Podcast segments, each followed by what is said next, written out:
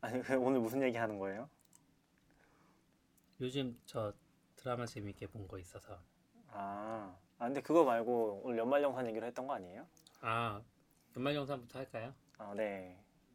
입금 됐어요? 어, 저희는 2월 달에 같이 입금 되더라고요. 네. 그래서 2월 달에 입금 됐습니다. 음 근데 꼭 입금이 아닐 수도 있잖아요. 그쵸 뱉어내야 될 수도 있죠. 그 출금 출금 만약에 됐어요? 뱉어내면 출금이 돼요? 아니지. 그 월급에서 까이고 나와요? 그러겠죠. 이제 아. 마이너스 플러스 표시가 되니까 네네. 까이고 나올 거고 만약에 월급보다 크면은 줄 수가 있어요? 그럴 수도 있지 않을까요? 잘은 몰라요. 이번 달 급여가 엄청 적음 적다거나 뭐 이러면 어, 그럴 수 있겠죠. 음, 네. 특히 2월이잖아요. 네. 아, 2월 월급이랑 상관없구나. 보통은 네. 뭐 많아봤자 40%인데. 40%? 아니 아니요. 제가 얘기한 거는 음. 28일이라 저 돈이 적게 들어올까 봐. 아 1급이 아니니까. 주급 받으세요? 아 아무튼 뭐 근데 많이 받았다고 좋아할 일은 아니니까. 그렇죠. 네 냈던 거 돌려받는 상황이고. 나는 그쵸. 그만큼 소비 생활을 열심히 했다 뭐 이런 거니까. 이게 약간 조산모사랑 같은 거죠. 그렇죠. 네. 네. 그러니까 이게 아는 사람도 있고 모르는 사람도 좀 있는 것 같긴 한데 음. 사실은 내가 낸 돈을 돌려받는 거잖아요. 낸 세금을 그쵸. 너울님 전에 뭐라고 하셨었죠? 아, 국가에 무이자로 빌려줬던 돈을 환급을 받으면 네. 무이자로 빌려줬던 돈을 받는 거라고. 그쵸. 무이자로 돌려준 돈이나 마찬 아 돌려준 돈이 아니라 빌려준 돈이나 네, 빌려준 돈이나 마찬가지인. 거니까요. 네. 그래서 저는 요번에 어, 소득세율을 보통 다 100%로 신청해 놓고 신청도 안 하면 100%로 적용이 되더라고요. 평소에. 기본이 그렇죠. 네, 급여에서 소득세가 나가는 비율이 100%인데 저는 어차피 돌려받을 거면 평소에 내 유동성을 늘리자. 그래서 80%로 낮춰서 신청했어요. 음, 그게 이제 80%, 100%, 120% 선택할 수 있는 거죠. 예, 선택할 네. 수 있는데 그거 선택하고 싶다고 했더니 어, 그 회계 담당자 하시는 분께서 약간 당황하시면서 그 그게 뭐죠? 뭐 이런 식으로 그래서 한번 알아보겠다고 하시더니 어, 얼마 지나서 이제 문서를 한 장 주시더라고요. 서류를 작성하고 80%로 하겠다. 근데 현재 내 상황을 거기에 표시를 하게 돼 있거든요. 현재 몇 프로고 몇 프로로 음, 바꾸겠다. 네. 네, 현재 몇 프로인지를 왜 표시하는지 잘 모르겠고 음, 그리고 현재 몇 프로인지 알 방법도 일단 없고 대충 세금을 보면 대충 세금을 보고 사실 그때 이제 계산을 해봤어요. 근데 예, 제가 120%보다도 한 두 배 정도 많이 내고 있는 거예요 소득세를. 그래서 이건 이상한데? 뭐지? 그러고 이제 네. 여쭤봤어요. 그랬더니 원래 인적 공제는 네. 미리 소득세에서 제외가 되고 소득세가 나가나 봐요. 네. 근데 그 저희 회사에서 쓰는 시스템에 아무도 인적 공제 등록이 안 돼 있었던 거예요. 아, 그래가지고 그거 잘못하고 있는 거네요, 회사가. 그렇죠. 네. 그래가지고 그 등록 되는 거냐고 물어보기도 했는데 요번 아니 달에 이제 그러면은 대체 얼마 얼마를. 돌려받으신 거예요? 한 달 월급이 넘을 것 같은데 비슷하게 그렇게- 돌려받았어요. 그렇게 네. 냈으면 한 달 월급이 넘을 것 네. 같은데요. 월급 넘진 않았고 비슷하게 받았어요. 네, 많이 받았어요. 어, 그러니까 저번에 너무 많이. 상피님이. 네. 소득세 많이 돌려받았다고 네. 보너스 받은 거막 이런 얘기 물어보셨잖아요. 그게 네. 그러니까 많이 받을 수밖에 없는 구조였던 거죠.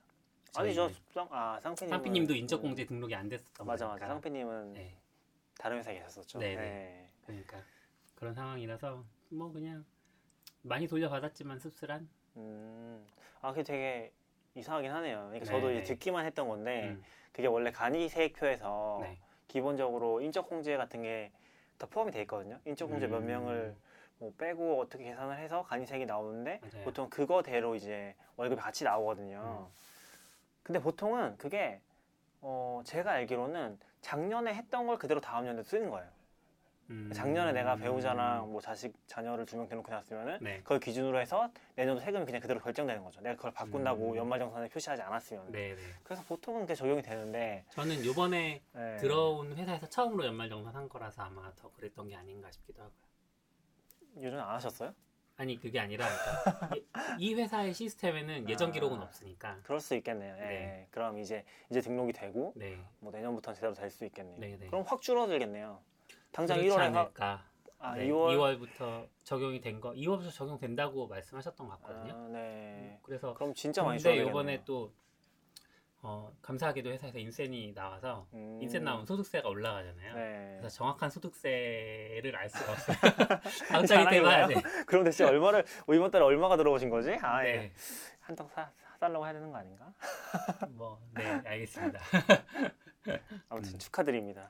네, 네. 축하될 일은 아니지만. 큰 액수가 한 번에 꽂히니까 기분은 일단 좋더라고요. 그럼 엄청 큰 돈이 들어왔겠는데요? 음, 뭐 엄청은 아니고 엄청이죠. 엄청 큰 돈이 들어온다는 건요. 그 왜, 집을 사볼까? 뭐 이런 생각을 할 정도로 엄청 큰 돈이지. 약간 뭐 반도체 쪽이나 네? 그쵸, 그쵸. 그쪽 분야에 자, 계시는 분들. 작년 재작년이 진짜 음. 엄청 셌다고 하니까 음, 뭐 1000%? 그쵸. 모르겠어요. 잘은 뭐 제가 모르는 분야라서. 음, 수출 위주로 같아. 하시는 분들은 좀 예. 인센이 많이 나왔다고 하죠. 뭐 아무튼 그래서 아무튼 저는 제 얘기만 했는데 네. 저는 일단 좀 작년에 큰 게 있었거든요. 저는 작년 초부터 이걸 기다려 왔었는데 네. 작년에 어떤 게 있었냐면은 청년 소득세 공제가 추가가 됐어요. 원래 없었어요? 아, 원래 있었죠. 저는 이제 작년 지남 회사에서 받았었죠. 네. 지남 회사에서도 제가 청년 소득세 공제 받을 때는 70%인가 그랬어요. 음, 이게 바뀌었잖아요. 계속 언제는 네, 100%였고 누구는 50%고 그쵸. 다시 70%로 바뀌었다가 뭐 기간도 좀씩 달라졌어. 그랬는데 저는 그래서 이제 끝났었거든요. 그게 장 지남 회사에서 끝이 났었는데 청년이 아니군요. 청년이 아니, 아닌 게 아니라 기간이 끝난 거죠. 2년인가 그랬어요. 아, 그래서 기, 네, 기간이. 끝난 거고 근데 이번에 예, 이번이 아니라 작년에 정확히는 작년에 제도가 바뀌어서 3년으로 바뀌고 그리고 3년이 맞는지 모르겠어요. 근데 아무튼 기간이 좀 더 늘어나고 그 퍼센테이지도 90% 감면으로 바뀐다고 했었거든요. 와. 90%에 150만 원 한도로 바뀐다고 했어서 그걸 기다리고 있었어요. 그래서 저는 이제 그 뭐라고 하죠? 입법 제한 문서 있잖아요. 그런 문서 보는 데 있잖아요. 그런 데 들어가서 이제 그게 통과돼 국회요? 국회 입법 처리되는 네, 그런 뭐. 부분들이요? 의안 처리되는 네. 그 시스템 있잖아요. 그 들어가서 이제 언제 통과되나 계속 보고 있었거든요. 발의부터 통과까지 다 보셨던 거군요. 그러면. 맞아요. 그래서 누가 발의한 거예요? 대표 발의가 아, 그건? 몰라요. 그건 전 통과되는 그 표시만 나오는 건 보는 거죠. 아. 어, 어디까지 갔고 어디까지 갔고 그래서 이제 아무튼 그게 6월엔가 통과가 되고 이제 11월엔가 확정이 돼가지고 음. 정확하지는 않아요. 저는 이제 이런 숫자들 대충 기억하기 때문에 네네. 아무튼 통과가 통과가 돼가지고 됐다. 그게 네, 중요하죠. 적용이 된 거죠. 그래서 원래는 작년 말에 통과가 됐으니까 작년 거 적용이 안 되잖아요. 네. 그래서 원래는 정- 경정 청구를 해야 되는데 음. 그게 처음이다 보니까 거기서 자동으로 처리해 준 것 같아요. 아. 그래서 아마 90%? 이번에 해당하시는 분들은 신청서만 냈으면 따로 하실 거 없었을 거예요. 그러면 예를 들어서 그 쉽게 그냥 뭐 연봉이 천만 원인데 그 중에 세액 기준으로 하면 여- 천만 원이면 18%인가요? 12%인가요? 몰라요. 뭐 하여튼 10%라고 그건 칩시다. 어차피 축척이니까 네네. 상관이 없긴 그럼 하죠. 천만 원이면 뭐 10%라고 대충 치고 대충. 예, 그래서 소득세가 100만 원이면 그 중에 90%가 감면된다는 건 소득세가 10만 원만 나간다는 거죠. 그렇죠. 네. 그러면 이제 100만 원을 1년 동안 나눠서 냈는데 음. 90만 원이 돌아오는 거고 그렇죠. 네. 내 소득 내가 소비를 했으면 소비를 많이 했으면 10만 원도 더 받을 수 있는 거. 어, 10만 원 정도는 사실 웬간하면 돌려받겠죠. 그쵸, 그쵸. 네. 네. 그러니까 이게 좀 더 오해 소지가 있을 수 있는데, 그러니까 중소기업, 취업 청년에 음. 대해서. 근데 취업 청년이라는 게 만 34세기 때문에 네. 굉장히 넓은 범위를 가지고 있죠. 넓지 않아요. 너굴님은 다 받으셨었나요? 언제요? 무슨 말씀 하시는 거예요 지금? 아, 너굴님은 청년이 아니시구나. 네, 전 청년이었던 적이 없는 것 같아요. 그 청년 기준이 되게 높은 데도 있어요. 음, 청년 기준이 만 39세였던 데도 있었던 것 같은데. 정당이요. 정당이 그래요? 네, 지금 다- 청년이세요? 아니, 아, 자꾸 저 슬프게 만들지 마세요. 정당 기준으로도 저는 어, 애매한 자, 거. 자랑 가능하겠는데? 아, 제가 봤던 건 정당은 아니고 네. 어촌 이주 특별 뭐 아, 하는 그런 게 있어서 네네. 그러니까 어촌에 이주하는 사람들 대상으로 지원하는 게왜 있어서 귀촌 하시려고요? 아, 저는 모르고 그 나이가 굉장히 길더라고요. 청년의 아. 기준이 굉장히 다르구나. 여기서는 뭐 만 29세, 네. 만 34세, 막 만 39세 뭐 그거- 그러니까 그래서 통일해야 되는 거 아니냐 이런 얘기도 있고 통일이요? 어린이도 되게 아, 다르대요. 그 통일이 아니구나.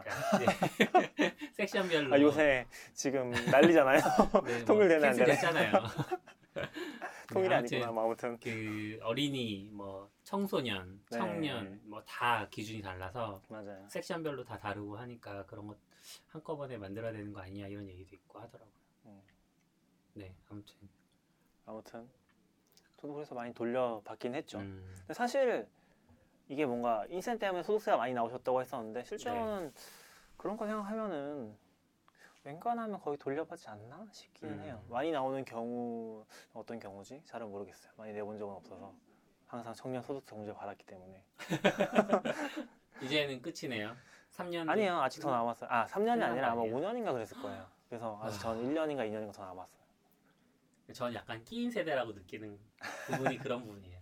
결혼을 좀 일찍 한 편인데 네. 신혼부부 공제 같은 거, 신혼부부 뭐 분양 같은 거 있잖아요. 네. 뭐 주택 쪽에서 도움 주는 그런 부분도 저희를 뒤따라오더라고요.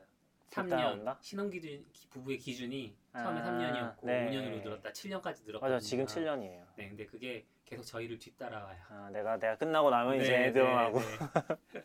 졸업하고 나면 학교가 좋아지는 거랑 비슷한 아. 느낌으로 그래서 좀 씁쓸합니다. 네 그래도 뭐 요즘 분들이 그만큼 어렵다는 얘기이기도 하니까 맞아요. 네 그렇게 도와줘도 살기도 힘들고 뭐 취업도 잘 안 되고 집 구하기도 어렵고 한 거니까 뭐 이해는 가죠. 네. 힘들죠. 요새 청년이 네. 힘들죠. 청년뿐만 아니고 청소년들도 엄청 힘든 것 같아요. 청소년은 제가 어차피 요즘- 돈을 안 벌잖아요. 오티스의 비밀 상담소라고 소라고 그 네. 영국 드라마를 보거든요. 이게 청소년들을 다룬 드라마예요. 음. 고등학교인가? 고등학교를 다룬 그 드라마인데 시즌 1까지 나오고 이제 2가 제작 중인데 뭐냐면 고등학생들의 그 들끓는 혈기, 네. 뭐 성에 대한 관심 이런 게 있는데 영국도 그게 현실이라 그 드라마가 현실이라고 치면 아직까지 그 문화는 성에 굉장히 개방되어 있는 것처럼 보이지만 음. 실제로 학생들은 성에 대한 올바른 지식을 많이 못 접하나 봐요. 그래서 학생들 중에 이제 성에 눈 뜬 아이들도 있고 아닌 아이들도 있는데 뭐 눈 떴다고 해서 그게 꼭 그 아이가 성에 대해서 올바른 지식을 많이 갖고 있냐 그런 건 또 아니고 막 그런 이성관계 이런 거에 대해서도 막 고민하고 힘들어하고 이런 아이들이 있는데 이 오티스의 비밀 상담소잖아요 제목이 비밀 상담을. 해주는 거예요? 그쵸 오티스의 엄마가 네. 부모님 둘 다 성심리학자 뭐 이런 음. 성담, 상담가 네. 이런 분들이래요. 그러니까 이 아이가 어릴 때부터 주워 들은 말이 많은 거예요. 음. 그리고 이제 상담하시는 거를 몰래 엿듣기도 하고 이러면서 얘가 그런 지식은 많은데 그러니까 오티스가 그 부모님의 자식인 거죠. 그쵸, 그쵸. 네, 아이인 거죠. 네. 남자 아이.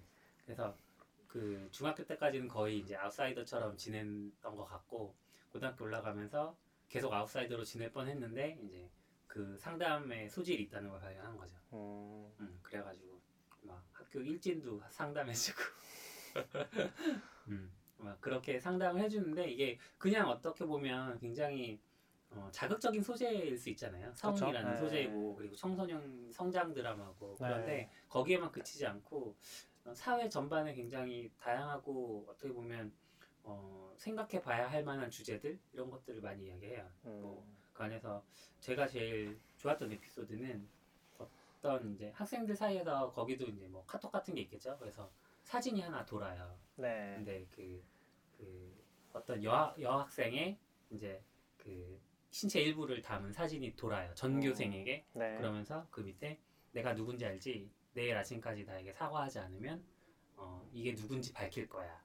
그러니까 얼굴은 안 나왔으니까 신체 일부에. 네. 그래서 이제 그게 누구냐 막 이렇게 설랑설레 오고 가는데 엄청 이제 그 한 여학생이 이제 이 오티스를 찾아온 거죠. 음. 이게 내, 건, 내 신체인데 나는 밝혀지고 싶지 않다. 근데 누가 보냈는지 알고 싶다. 막 오티스가 찾아다니고 이런 내용인데 음. 그 과정은 되게 뭐 재밌기도 하고 약간 가볍게 다루기도 했지만 마지막 부분에 그 여성들이 이렇게 신체의 일부를 협박을 당하고 이런 것들이 굉장히 흔한 일인 것 같고 음. 그런 부분에서 여성들이 서로 공감을 한 거예요. 사실 이제 그 이 사진을 보낸 사람도 이 말하면 약간 스포일러 되는데 음, 말하지 마세요. 네. 아무튼 네. 그래서 이제 네. 결국은 이제 학교의 전 교생들이 네. 전교에 있는 학생들이 남자 여자 할 거 없이 네. 이 신체는 나의 신체다 음. 이렇게 이제 공개적인 그 조회 같은 곳에서 이제 선언을 하고 그래서 더 이상 그런 것들로 서로 이렇게 협박하거나 하지 말자 이런 식으로 좀 마음을 나누는 그런 음. 걸로 끝나는데 훈훈하네요. 예, 되게 훈훈하면서도 생각해봐야 되는 주제이고 이렇게 음, 저는 그 물리적으로 남자로 태어나서 많이 못 생각해 본 부분들을 좀 많이 다룬 것 같고 음.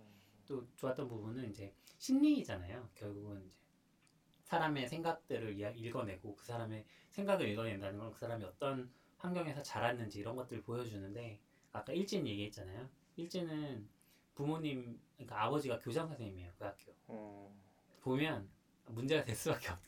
엄청 엄격한 부모님의 네. 네, 막 잘하고 그래서 음, 그런 것도 많이 공감이 되고. 그래서 안 보셨으면 한번.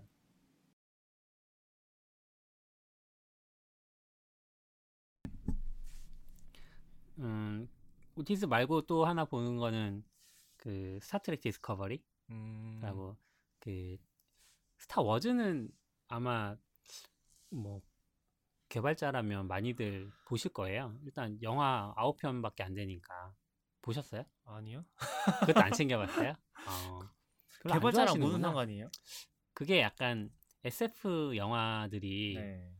그 기술 같은 것들 좋아하고 음, 뭐 약간 그렇잖아요. 그러니까 그런 부분들에 월- 원래 업무적으로도 흥미가 있는 사람들인데 기술 발전에 음. 영화에서 그런 기술 발전에 대한 상상력이 풍부하게 드러나니까 그 관심이 갈 수밖에 없는 거 아닌가 싶었어요. 아 그래요? 저는 제가 좋아하는 SF는 블레이드 러너 같은 거. 음, 약간 디스토피아 네, 그쵸, 그쵸. 1984. 어두워야 돼. 사람이 어두우시구나. 아, 저 그거 생각났어. 아, 먼저 얘기하시죠. 스타트렉부터.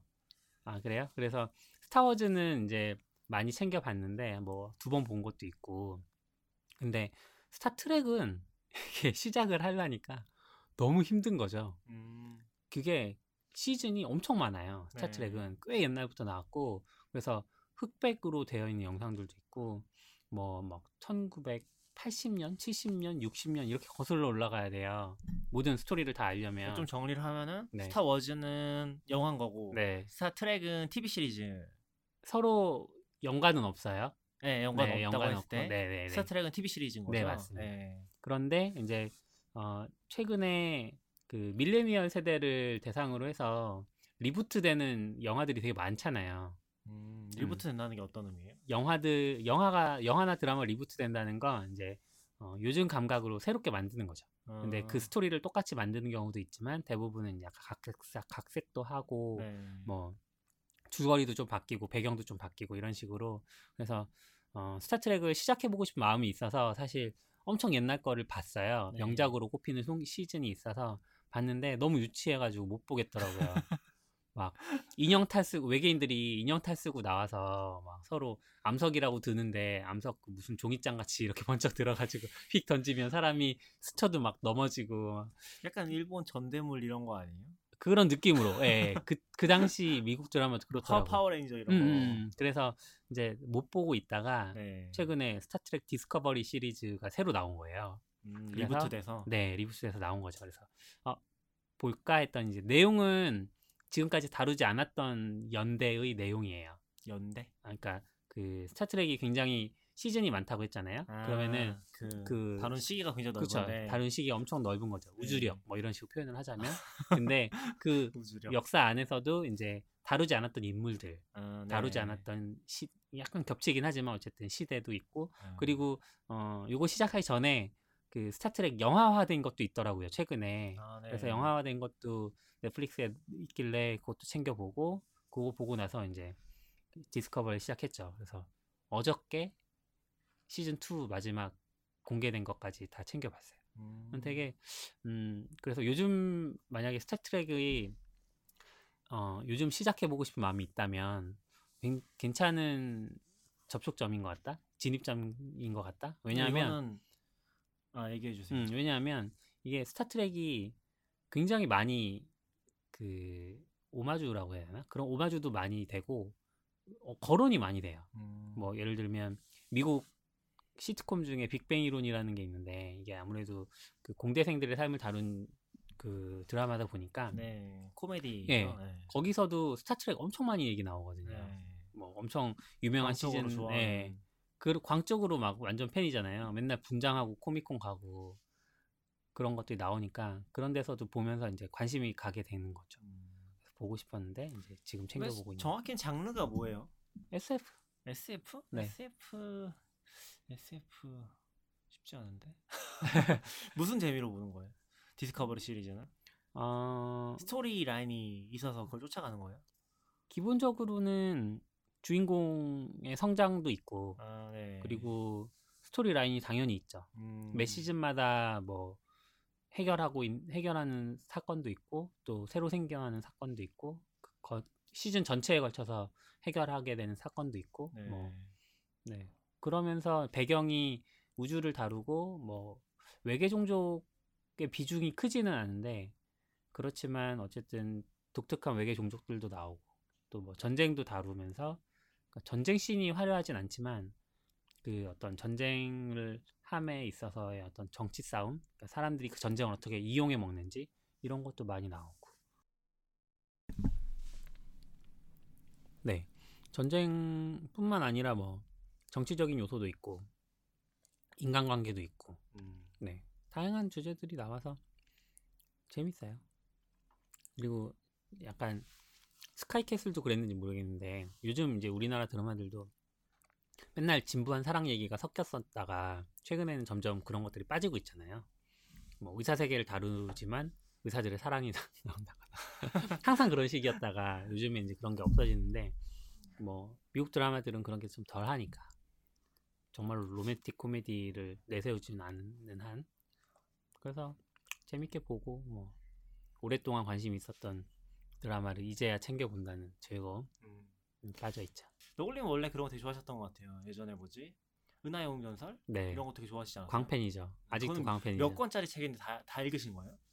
되게 긴 소설이죠. 기본이 10권이고 음. 외전이 5권인가? 아 엄청나게. 많진 않네요. 아주 엄청나게 많지는 않고요. 애니메이션도 있어요. 아, 애니메이션 옛날에 나온 거는 110편. 다 보셨어요? 그럼요. 어, 두 번인가 세번 받는 건데. 오타쿠네. 그리고 외전도 외전도 애니메이션 나왔거든요. 외전도 뭐 한 30편인가 20편 정도 되는데 음. 그것도 다 봤고. 그리고 요번에 그것도 역시 마찬가지로 reboot가 돼서 어, 또 새 나왔어요? 새로운 시즌이 하나 나왔죠. 그것도 다 보고. 음.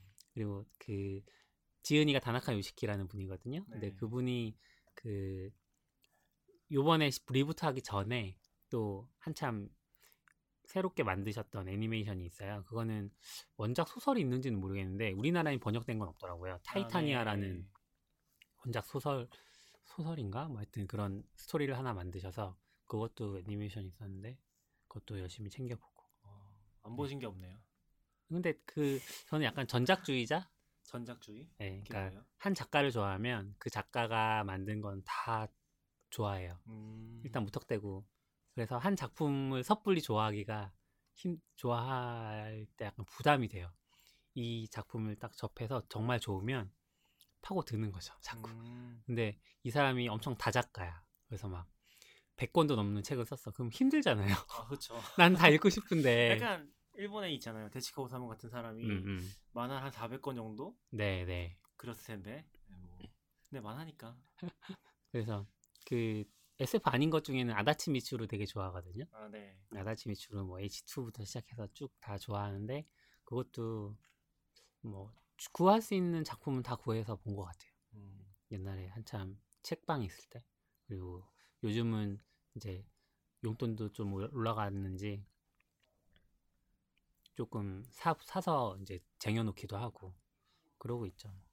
네, 그래서 추천을 받아도 쉽진 않은 것 같아요. 왜냐면은 그렇게 장편에 혹은 이제 엄청 뛰어난 작가분들, 다작을 하신 작가분들 추천 받아도 맞아요. 네, 어려워요.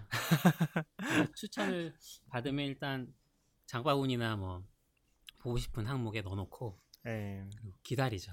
음. 때가 익을 때까지, 물이 익을 때까지 약간 그런 생각 하거든요. 빨리 은퇴를 해가지고, 다 네. 보면서 살고 싶다. 아니 그런 거 말고 이제 컴퓨터 고정 같은 것들이나 보면서 살고 싶다.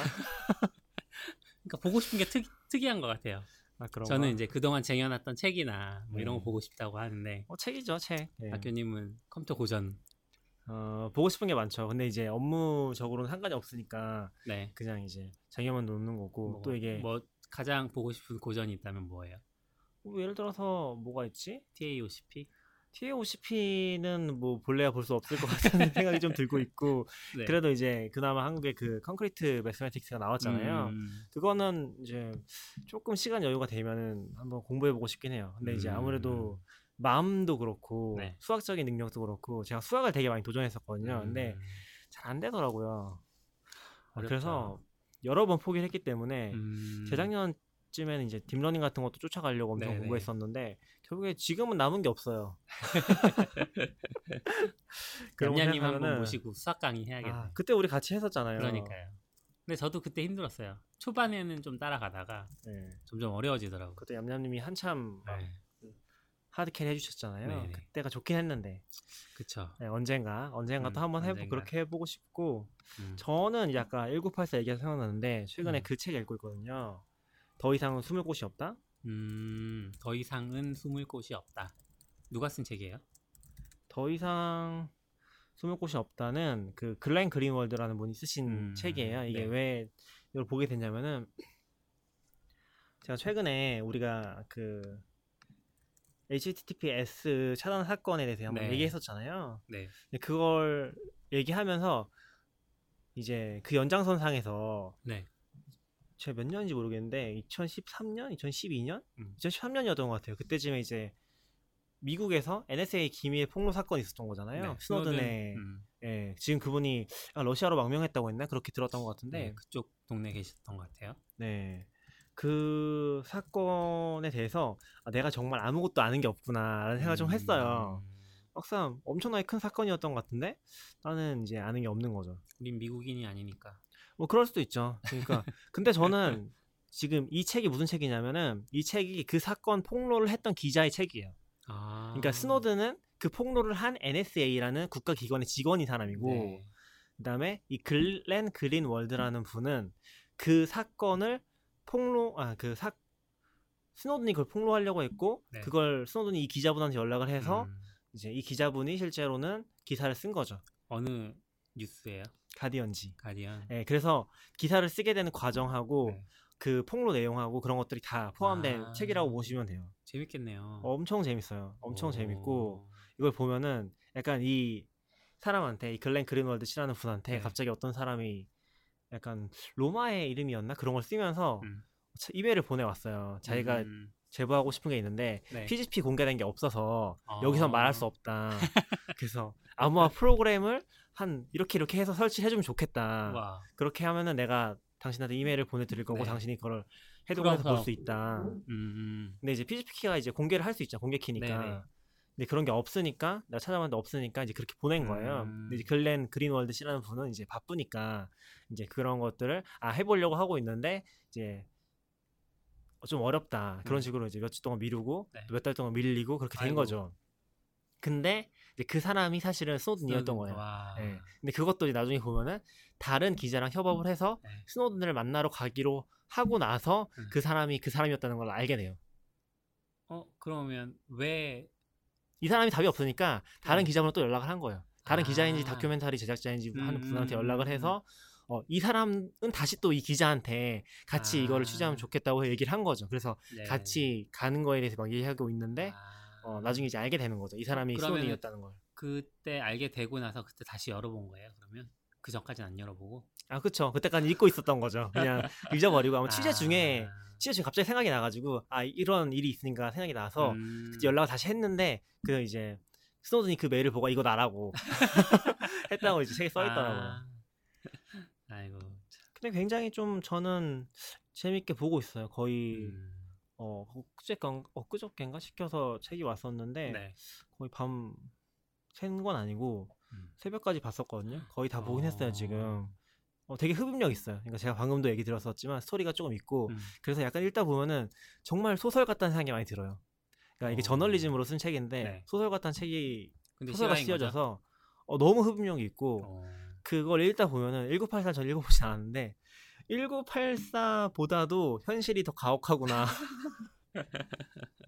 아. 하는 걸 좀 느낄 수 있었어요. 그래서 굉장히 재밌었고 음. 엄청나게 큰 사건이더라고요.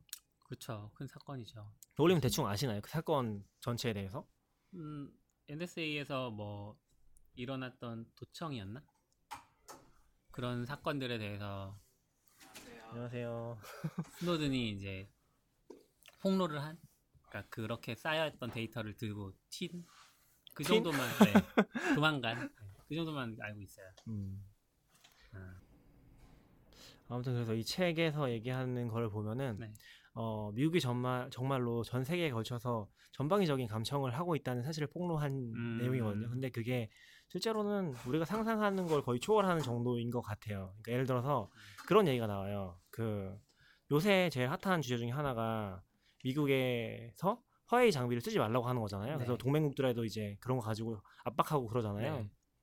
근데 미국에서는 어떤 얘기가 있냐면은 어, 그런 얘기가 이미 2013년 2000, 이전에도 있었던 것 같아요. 화웨이 장비를 쓰지 말라. 네. 근데 어떤 국회 어, 국회의원이라고 해야 되나? 저 미국의 정치를 정확히 몰라서 모르겠는데 어떤 사람이 나와서 얘기한 걸 보면은 네. 음. 근데 미국도 조심해야 될 거다 그런 얘기를 하거든요. 그러니까 미국조차도 NSA가 그런 장비들 있잖아요. 시스코 장비들 음. 같은 거를 같은 장비로 자기 팀들이 조작한 장비로 가로채기를 하는 거죠. 아. 어떤 기관 앞에다 그걸 설치한 다음에 거기서 예. 나오고 들어가는 트래픽을 다 감시를 하는 거죠. 그런 음. 일들이 버젓이 일어나고 있, 다 네, 네. 그래서 중국도 조심해야 되지만 미국도 조심해야 된다.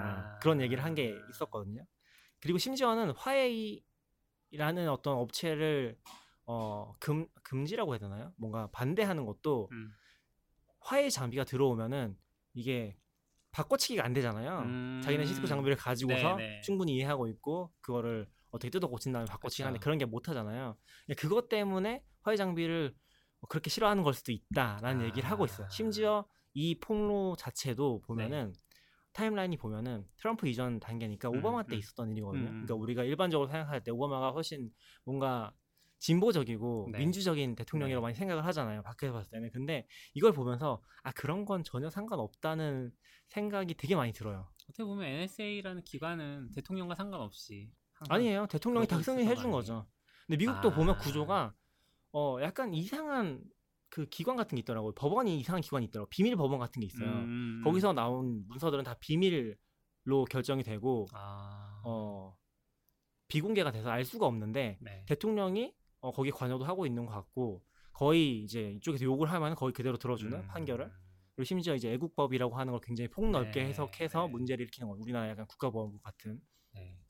그런 일들이 버젓이 일어나고 아. 있었다는 걸 보면서 아, 현실은 더 아까도 얘기했지만 그렇죠. 소설보다 가혹하구나. 사실 미국을 믿는다는 게 말이 안 되는 게 미국 이미 뭐 경제력도 제일 세 제일 좋고 뭐 물리력도 사실상 제일 강하다고 볼 수 있잖아요. 그렇죠. 전 세계에서 그런 애들이 무슨 짓인들 못할까? 기술력도 가장 뛰어나고. 저는 이제 원래 이 책을 읽었던 게 어, 다른 블로그에 하나 인용이 된 게 있었거든요. 음. 이 말이 되게 인상 깊었어요. 그러니까 어떤 내용이냐면 아 좀 길구나. 음, 요것만 제가 읽어드릴게요. 네. 하지만 국가의 무- 이런 무차별적인 침해를 막기 위해 헌법이 제정되었다. 그런 행위에 선을 그음으로써 우리는 의도적으로 더 큰 범죄의 가능성을 허용한다. 어쨌든 선을 그어서 우리 자신을 더 큰 위험에 노출시키는 것이다. 완벽한 물리적 안전을 추구하는 것이 사회 활동의 최우선 순위였던 적은 없었기 때문이다. 아, 이해가 안 될 것 같은데? 설명해 주세요. 아 그러니까 이제 헌법이라는 게 어떤 사람들을 제약하기 위한 다양한 프라이버시 침해를 할 수 있는 것들이 있잖아요. 그런 네. 것들의 선을 긋기 위해서 만들어졌다는 거죠. 침해의 선을 긋는다고요? 자유를 그쵸? 보장한다는 우리 거잖아요. 프라이버시에 대한 침해를 수 있는 막기 위해서. 네. 그러니까 그러면은 반대로 얘기하면 우리의 프라이버시를 지키도록 헌법이 만들어졌다. 아, 그쵸. 볼 수 있는 네. 거죠. 네. 그래서 여기서 보면은 되게 인상적인 문구가 이 부분인데요. 그러니까 우리가 만약에 프라이버시에 대한 침해를 허용한다면은 범죄를 더 많이 막을 수 있을 거 아니에요. 예를 들면 그런 네. 그쵸? 거죠. 예. 마이너리티 리포트 같은 음, 느낌의 음, 그러니까 범죄자들을 미리 잡을 수 네. 있으면은 사회의 범죄율이 떨어질 거 아니에요. 네. 그렇게 생각했을 때 그게 과연 이상적인 사회인가? 라는 걸 생각했을 때 음. 여기서 다음 문장이 되게 인상 깊은 건데 완벽한 물리적 안전을 추구하는 것이 사회 활동의 최우선 순위였던 적은 없다는 거죠. 음, 그래서 이 가치를 어, 따라가느냐 아니냐 그거에서 좀 많이 갈린다는 생각이 들었어요. 뭐 그랬던 적이 한 번도 없다고 이 블로그 저자 말씀하셨는데 아니, 아니 블로그 저자가 아니라 아, 이 책에 책에 나온 내용이에요. 근데 네 동남아시아의 어떤 국가는 그랬던 적도 있어서 아 그래요? 안보가 제일 순위인 적이 얼마나 많아요. 물론 그게 정치적인 그냥 미사역으로 사용된 적도 있고 이용해 먹기 위한 도구로 사용된 적도 있지만 그 안보가 1순위라는 이유 혹은 이제 적 주적을 방어하기 위해서 혹은 대항하기 위해서 우리가 이러이러 이러한 가치들을 희생해야 된다. 개인의 프라이버시, 뭐 민주적인 의사결정 구조 이런 것들을 희생해야 된다라고 얘기했던 과거들이 있으니까 음. 우리가 잘 아는 국가잖아요. 그런 국가가. 네. 우리나라도 마찬가지죠. 그, 그게 우리나라. 아 그래? 네. 아 그래서 아무튼 저는. 요, 요 내용이 굉장히 인상 깊었어요. 음. 왜 우리가 자유를 지켜야 되는 거지? 네. 라고 얘기했을 때, 음, 안전 중요하고 범죄를 막아야 하는 것도 중요한데, 음, 사실 이번에 문제된 것도 그렇고, 개인의 프라이버시에 대한 침해인 거잖아요. 사실 네. 어떻게 보면은. 어떻게 보면이 아니라 저는 그 두 가지를 자꾸만 프레임을 나눠서 감청이냐 아니냐로 몰고 가는 것 음. 자체가 약간 좀 탐탁치는 않거든요. 네. 예. 뭐 아무튼 그래서 인상 깊게 읽었었고 그리고 네. 아마 요 책을 실제로 읽어 보시면은 생각할 게 많지 않나? 음, 라고- 읽어보겠습니다. 아니요 너굴님이 아니라 뭐 누구든지 음, 네, 네, 저도 읽어볼게요. 그런 생각이 들었어요. 네. 고맙습니다. 좋은 책. 아무튼 오늘 여기까지 할까요? 네. 네.